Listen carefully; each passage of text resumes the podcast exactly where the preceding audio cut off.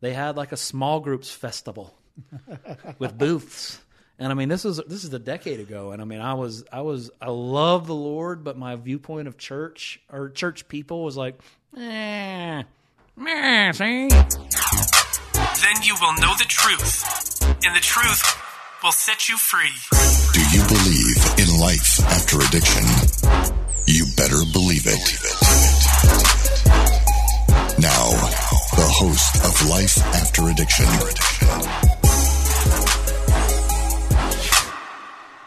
What are you doing? Hey, Hey, hey, hey. We're back, baby. Life After Addiction, episode six. Episode six, I believe. Yeah. And so we're in this series, this little mini series called The Four Pillars. You've heard us talk about God's Word, you've heard us talk about prayer. Today we're going to talk about a pillar, uh, pillar number three, and it's fellowship. Uh, not just fellowship, we say good fellowship because there's always the wise guy that's like, yeah, I'm going to get with the guys and go to the strip club, and that's Yeah. fellowship. And it's like, nah, good fellowship, God honoring fellowship. It doesn't necessarily mean you have to sit around and sing kumbaya. It could be anything as long as it's God glorifying, God honoring. You're fishing, you're canoeing, you're um, just, you know, whatever it is. But fellowship, we're designed by God as creatures to be engaged with others, that we're, we're creation to be uh, in fellowship. And that's why it's so important. And one of the, um, as one of the pillars that we daily need to be involved in some sort of fellowship and that doesn't mean that you have to absolutely be with someone every day but definitely being involved having a message calling someone checking in on someone allowing someone to do that with you um, and i mean i think just even we've been teaching this for years uh, and man just last year proved how important fellowship is you know we had a 30% rise in overdose deaths. That's just drug overdose. That's not alcohol in 2020 because of the pandemic, because of lockdown. Astronomically, the numbers rose in suicides as well in 2020 uh, because of the lockdown. People were not physically allowed or able to go and fellowship, to be around others, to have community. And it ended up being devastating, not in just in this country, but all over the planet.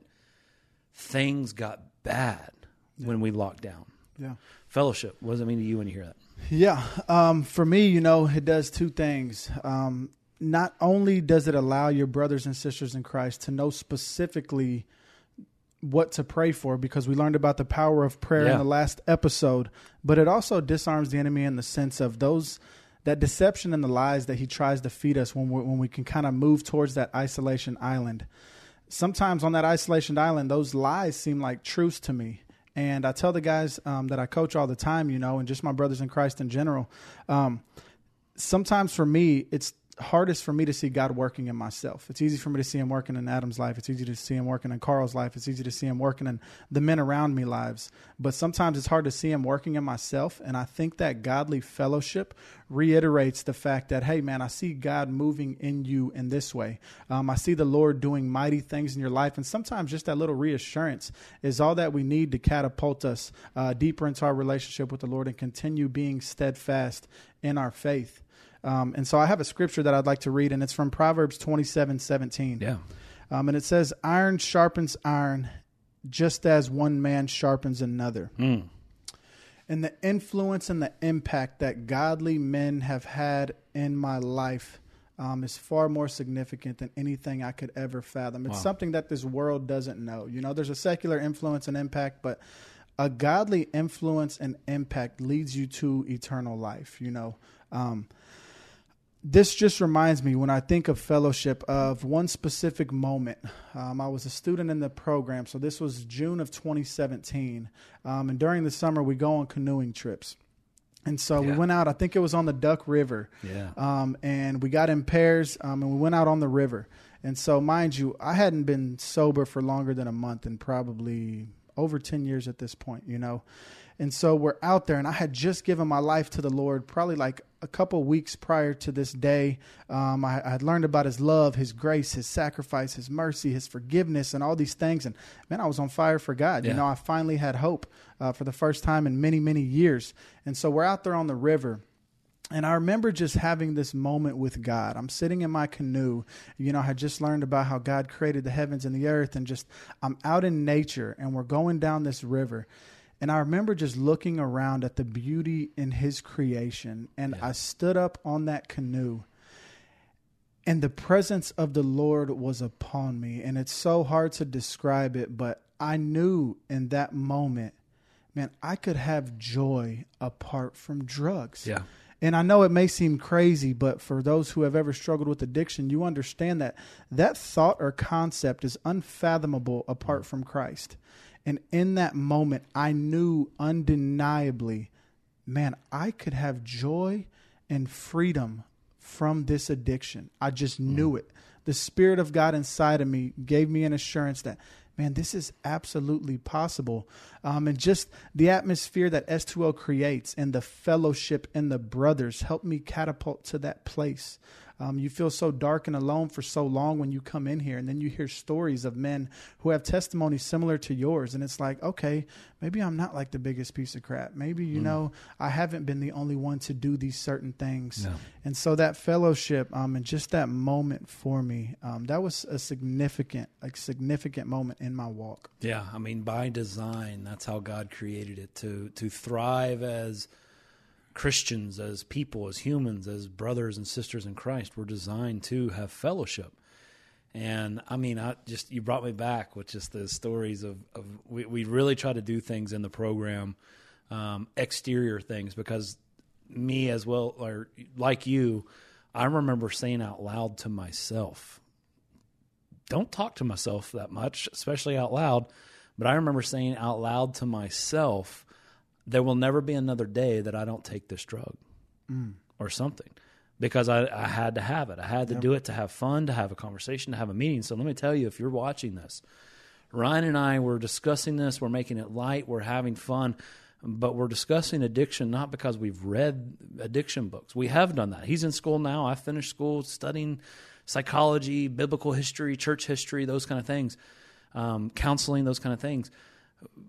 We have done that, but we speak on the authority of God's word, but also our testimony. And our testimony is littered with addiction and with mm. loss. And so hopefully you can hear us if you're thinking in, in the same mindset that we were, that you can never thrive or have joy or fun or any of those things unless you take a drug or something like that. Know that that's from the pits of hell. That's right. Know that the memories of those those stories. I mean, we do these all the time, but just I remember. I think I remember the moment that you're talking about. I'm not sure, but just going down that river, and we do it during the week. So like we have the whole thing. Yeah. We have rent a bunch of canoes and kayaks and stuff, or we go paintball or something like that during the week and off times. But I remember the joy and the laughter and the splashing and the camaraderie and the fellowship echoing off of the hills, man. And it's like, man, wait, is anyone drunk or high? We always ask that at the end. Hey, was anyone drunk or high today? And everyone's like, no, no. I was like, all right, you have fun? They're like, yeah, thank you. I go, so let this lie be stomped out today that you no longer have to have some sort of chemical or some sort of whatever to have joy. And man, I love that story. I love doing things like that. Um, I think I think fellowship is important, and I want to cover some scripture that that's that really hits this. Um, but you've got to get vulnerable. Not only fellowship in groups, but there's got to be a, a person or a couple people in your life that that you allow to really know you. You know what I mean? Yeah. To know you fully, to know your blind spots. Right? That's I always do this in the class when I teach it. But I'm like, I'll, I'll someone sitting in front of me, I'll use you. I'm like, all right, Ryan, tell me what's behind you exactly right now. And they're like, uh, some of them are like, I have no idea, and or some of them try to guess. And I'm like, well, I could tell you. Okay, you have a picture, a life after addiction picture. You have a window over there off screen that has a thing over it to black out the light. Uh, and I could just tell you exactly what's behind you. And I go, you know, the problem with your blind spot is that you can't see it, Yeah. but I can. And when you and I allow each other to, to know each other, like you said in your thing, man, I get a call or I call the guy in my life. I don't even have to really describe it. He already knows what I struggle with. He knows how to pray for me, and he's there for me. Yeah. And it just, it's by design, just this beautiful thing. And I want to read Ecclesiastes chapter 4, uh, verse 12. And it says this, and Ecclesiastes is written by Solomon, who, just so you know, if you don't know much about the Bible or who Solomon is, uh, he is said to be the wisest man who's ever lived. Um, also the richest man who's ever lived. But he, people would travel for hundreds of miles, queens and kings and these leaders in in the world during that time would travel to come hear his um, wisdom. And here's what he writes in verse 12 of chapter 4. And though a man might prevail against one who is alone, two will withstand him. A threefold cord is not quickly broken. And man, I just, I always think that. I mean, Carl, if we got into a fist fight, he might take me. It's for the pod, bro. you know, it's for we'll, the pod. We'll, we'll It's- play that I- out in another well, episode, man. I'm, I'm curious. This is see an example. But if me and Carl got into a fist fight, he might take me. I can't even do that with a straight face. I'm sorry, bro. I All right, believe all it. right, all right, here we I go. believe it. He might take me. Yeah. But if you and I were to fight Carl, he don't get both of us. Right. And it's just like I'm seeing your blind spots, man. We're called to be in this thing. Have people that have your back that know you. That doesn't mean that you just go and and I'll tell a story here in a minute, but you don't just go and trust everyone with your deepest most things, but there that does that also doesn't mean that you don't trust anyone. You've got to have people, you got to be vulnerable in your life and allow people in. And you know what? Honestly, it doesn't even have to be someone who's struggled with chemical dependence. Right. It needs to be a strong believer, and I would say men with men, gr- women with women in this Mm-hmm. concept, because man, that could get into a really um, dangerous situation in the aspect of what God's called us to in righteousness and marriage and sex and things like that. And so, I would say men be with men and women be with women, so you're not um, engaging in something other than fellowship and being vulnerable for that protection. Um, but it's an amazing thing. It's an amazing thing with fellowship. Yeah. And the opposite of that, right, would be isolation. And I think the enemy plays into that so often. I mean, you even think about whenever he tempted Jesus in the wilderness, you know, he had just come back from 40 days of, of fasting, day and night, and he was vulnerable in that moment. He was alone in that moment. Yeah. Um, I think he often comes to us in that same manner. The enemy knows whenever I have started to isolate, whenever I have started to shut out my brothers who I usually talk to, whenever I have become secluded, um, he knows that's a prime and opportune time to attack us. And I think for men, especially, man, it's difficult for us to Very. get out of our shell. It's difficult to talk about my deepest and darkest fears. It's difficult to talk about my insecurities. It's it's difficult. It's like uh, you know that that th- those that pit in your stomach where it's like no don't say that don't say that don't say that. Man you got to have like you said a couple men in your life who you can just get real with Yeah. and get raw with. One so they know specifically what to pray for but also to help guide counsel and lead you through certain things. You know even you look at the disciples they were sent out in what? Twos. Yeah. there's significance to fellowship and community and the bible is very clear that we're called to walk our faith out in community um, Yeah. with one another and yeah i think that's something that S2L has helped me out tremendously with. It's like, man, we're raw here. We're vulnerable. We're honest. I've, I've coached men who have been in the church and involved in the church for 10, 20, 30 years, you know, and they just talk about the realness and the authenticity of how we get in, in groups and in counseling, in counseling sessions and in small groups. And it's like, man, these are our struggles. These are common struggles against uh, that, that men and women have that man, I don't have to feel ashamed of. Do I repent for certain things that I know I need to repent for? Certainly, but I don't need to feel ashamed and just hide these in my closet so nobody knows what I'm thinking or saying. And certain things that I've done before, it's like, nah, I gotta get these out because the enemy is going to use that against you to convince, man, your position in Christ is not solidified. Man, you're not who you mm. think you are. Man, you're not worthy of walking through these things. You may those feelings of inadequacy that come. Yeah, yeah, and I mean it's it's interesting. We're on Life After Addiction, this podcast, S2L as a whole, we're unashamedly biblically mindseted. Our our viewpoint is a biblical worldview, and unashamedly. Yeah. But we don't disagree with science or medicine and things like that. We think those are from God, and we think honestly, it's like science is catching up to the Word of God. Yeah. I mean, everything you just said, it's like depression, suicide, loneliness, addiction overdose, rampant, all of these negative things. And what's the root there? They're isolating. Mm-hmm. There's no one around. There's no one to check them on their thoughts. There's no one to say or to just hear them. Hear them, not even have to check them. Just be of someone that shows they care and love. Yeah. But I mean, when it comes to that person in your life, and you got, when I say you have to allow them permission, because if not, you won't. And every time they try to check you, it's defensive mode. Now, have grace for yourself. Know that you're probably going to respond badly at first in this process when someone checks you and calls you an idiot. And if you respond badly, as soon as you can, come and apologize. Even if you disagree with what they're checking you on. Hey, I've asked you to be this person in my life. I'm sorry. I, man, that's my pride. And I'm really trying to die to that. Yeah. But you got to allow people to speak in your life, man. And and if someone says you're jacking up, listen, listen. And and I mean, you said it was really hard for us to do, and and I'll just kind of share my story of something that's really like blessed my me, my family, my growth, my everything, and, and it's about fellowship. Well, well, when I first, my wife first moved here, when I first, I was interning possibly or just first on staff um, at S2L. My wife moved here, and we knew we had to find a church. Well, we went to a couple, and then we went to our church, Life Point, and both looked at each other afterwards like this is the one we're supposed to be at. And it was just it was amazing because we prayed god we don't want to we don't want to shop a long time. God lead us to where we're supposed to go. And it was amazing. He led us there. And so at that time i was working um, every other weekend i was on every other sunday i was working at, at the lodge and so i'd get to go to, with my wife to church every other sunday well one of the sundays that i wasn't at church they had like a small groups festival with booths. And I mean, this is this is a decade ago, and I mean, I was I was I love the Lord, but my viewpoint of church or church people was like, eh, meh, see, you know, they're Yeah. kind of nerdy in my mind. yeah. I played sports, and Right. I didn't know I was an idiot. Right. And so my wife, when I got home from work, she's like, "I signed us up for a small group." Blah, blah, blah. I was like, "Huh? You did? You signed me up?" She goes, "Yeah, us." I'm like, um, and it's great. They only meet every other week too, so you can go. I go, "Honey boo."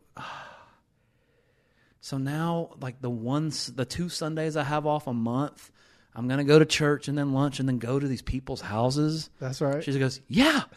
I was like, I don't know about. She goes, Yeah. So I just had a bad attitude about it. And then I remember the Sunday, the first time we were meeting, and we pulled up to these people's house, and we were a little late. And I was like, hey, let's just catch them next time. You know, so I'll be like two more weeks later. We're late. We're going to make a bad impression. Let's just go next time. My wife is like, you might wear the pants. But uh, if you ever want to get into my pants again, you'll get into this house. I was like, whoa, whoa, honey boo. So I walked in, yes, ma'am, but I was mad. I was haughty. I'm, like, I'm going to show her. I'll go in there, but I'm going to show her. So we walked in, and I mean, I'm sorry, this is a podcast for adults. I shouldn't have said that, but we're a married couple, and that's a good thing. God made sex, but we we went to into the room, and it was just leave it to Beaver, man. We went around the room. It's like, hey, hey, Comers, good to see ya. hey, and they went around, and they just, Yeah. and I'm not. These are my friends, but they went around the room, and it just was like everything was perfect. Yeah. Zippity doo, we're the so and so's, and it's a good day. and it went around the room, and I go, it got to us, and I go, here's my chance. We'll never come back here again. And I go, hey, guys, we're the Comers. I just got out of rehab.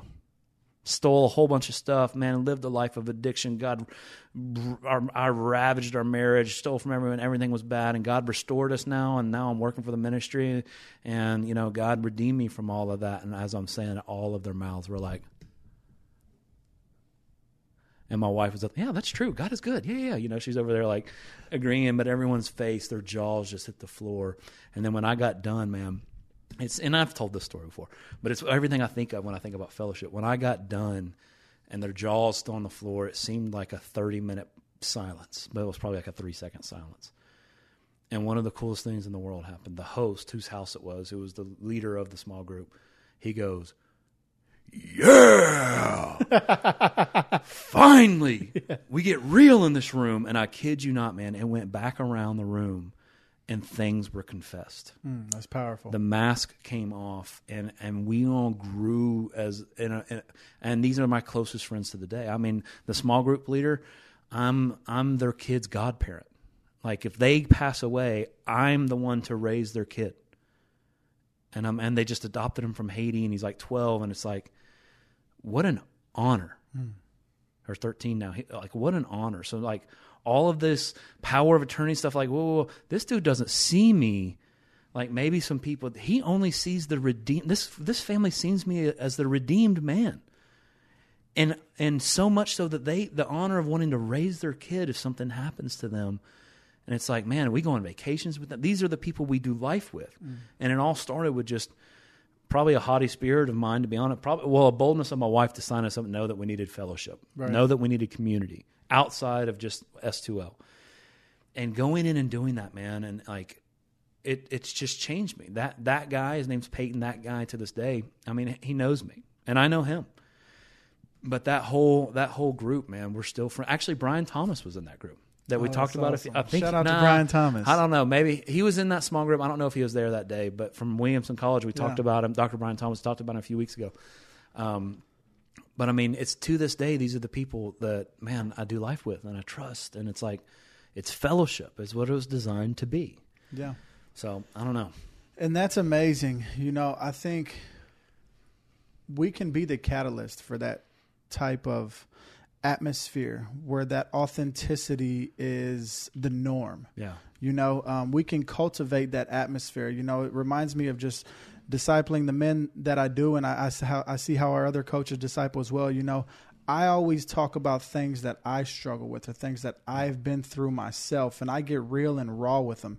And what that does in them, it's like, okay, well, maybe it's okay to let some of these things out that I've been holding in for so Yeah. long that have really been spiritually hindering me because I don't really realize the impact they're having on me negatively. So whenever we're able to come out of ourselves and just get raw with it, get vulnerable, be honest, say what it is, man, that inspires other guys. I, I, I tell the guys at devotional, I see some of them, they do that. And you just see it. I, I, I like watching their faces and stuff. And you see it. Th- this guy may speak up about something that these two guys over here weren't going to talk, but so and so just brought this up and now it sparked something in him. And then it sparked something in this guy. And I think that's such a beautiful thing whenever we can come to that place as as men because pride is pride has been the downfall of man for since the beginning. Yeah. You know, and pride will, will not allow me to talk about my fears because that's weak. It won't Yeah. let me talk about my insecurities because that's weak. It won't let me talk about anxiety or depression that I struggle with because that's weak. And I have to walk around, you know, and act like nothing phases me. And actually showing emotion and expressing emotion is strength. Yeah. Like, It's so it's such a it's such a the dichotomy of that, and I don't even know if that makes sense for me to say that there, but the, You- you the- used it. The duplicity, the the intentional part of when we try to portray that we're perfect. What you're really saying, like when you're when everything's perfect, right, and that's what we've been molded to be. Like everything's fine. How you doing, brother? You know, Yeah. everything's good, and it's this pride um, that. But when we portray that, you know what? Maybe you haven't thought about this. Like maybe y'all haven't thought about this. But when you portray that, do you know what you're really saying?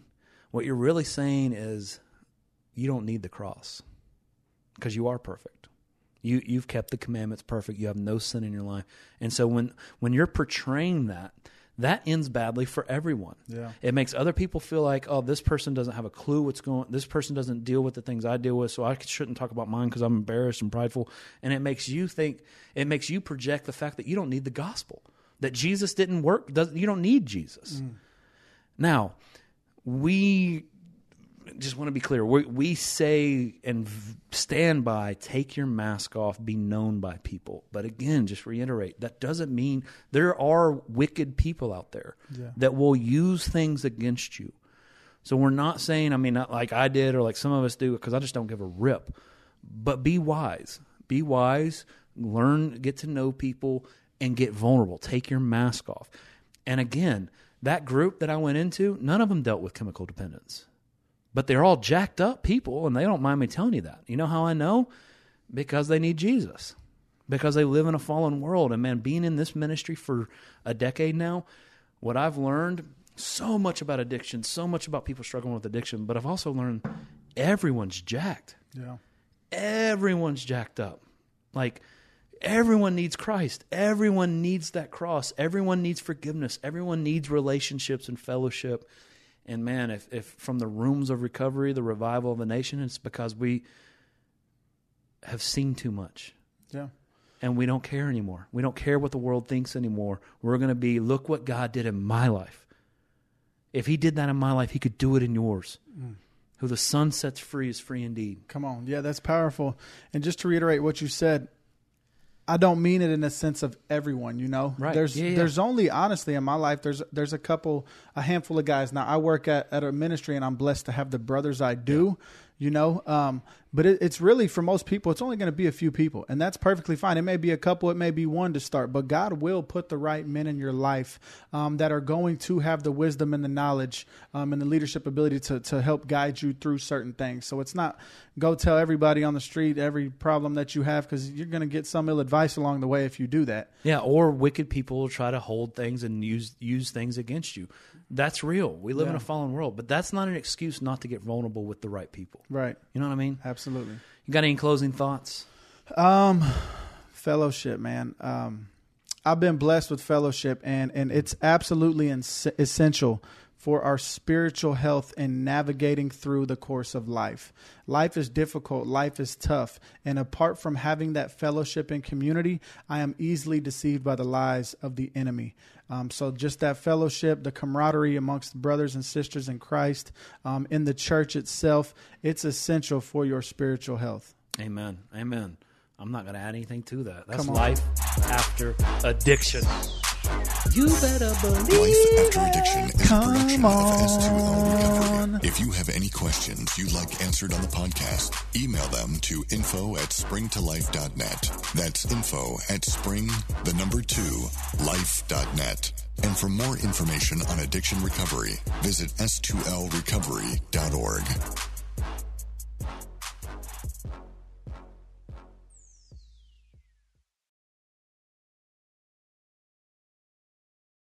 Hello, my name's Rachel Carmen, and I want to invite you to come over and listen to my podcast.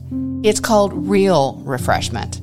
For years and years as a young mother, I chased after the wind, thinking that the world could offer me the refreshment I longed for. But it was only when I discovered it in the person of Jesus Christ that I really found refreshment. Come on over and join me as we dig into Bible study. I'll see you there.